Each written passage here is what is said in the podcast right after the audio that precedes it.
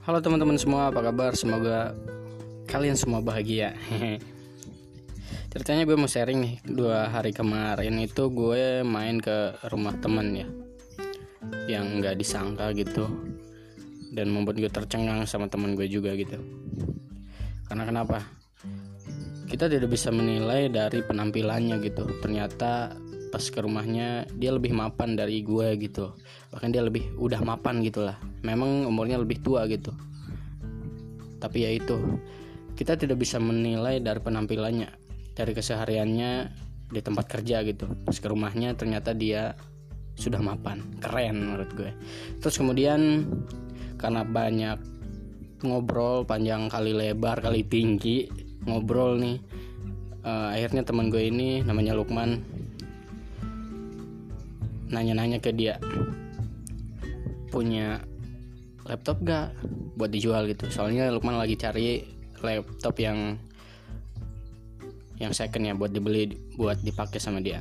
Nah singkat cerita dia nah, ini kasih info bahwa saudaranya ada laptop bekas gitu yang mau dijual gitu kalau harganya sesuai gitu.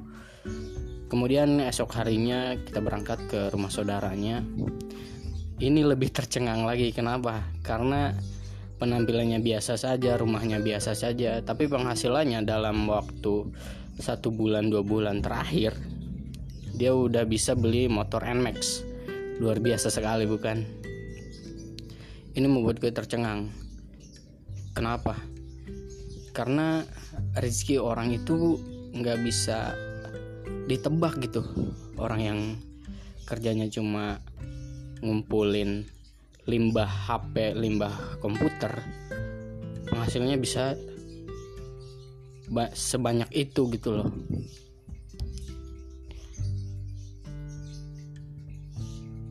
Jauh dengan apa ya penghasilan gue gitu, yang kerja tiap hari tapi penghasilannya segitu aja gitu sedangkan dia yang bisnis limbah gitu jual motherboard laptop atau HP bekas gitu elektronik modem juga gitu modem yang bekas modem yang udah dibuang. Tapi dia bisa menjualnya gitu.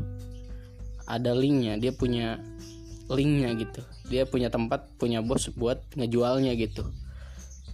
Dan ini yang membuat gue tercengang bahwa memang rezeki orang itu tidak bisa ditebak bisa tidak bisa diduga gitu. Bisa datang dari mana saja gitu.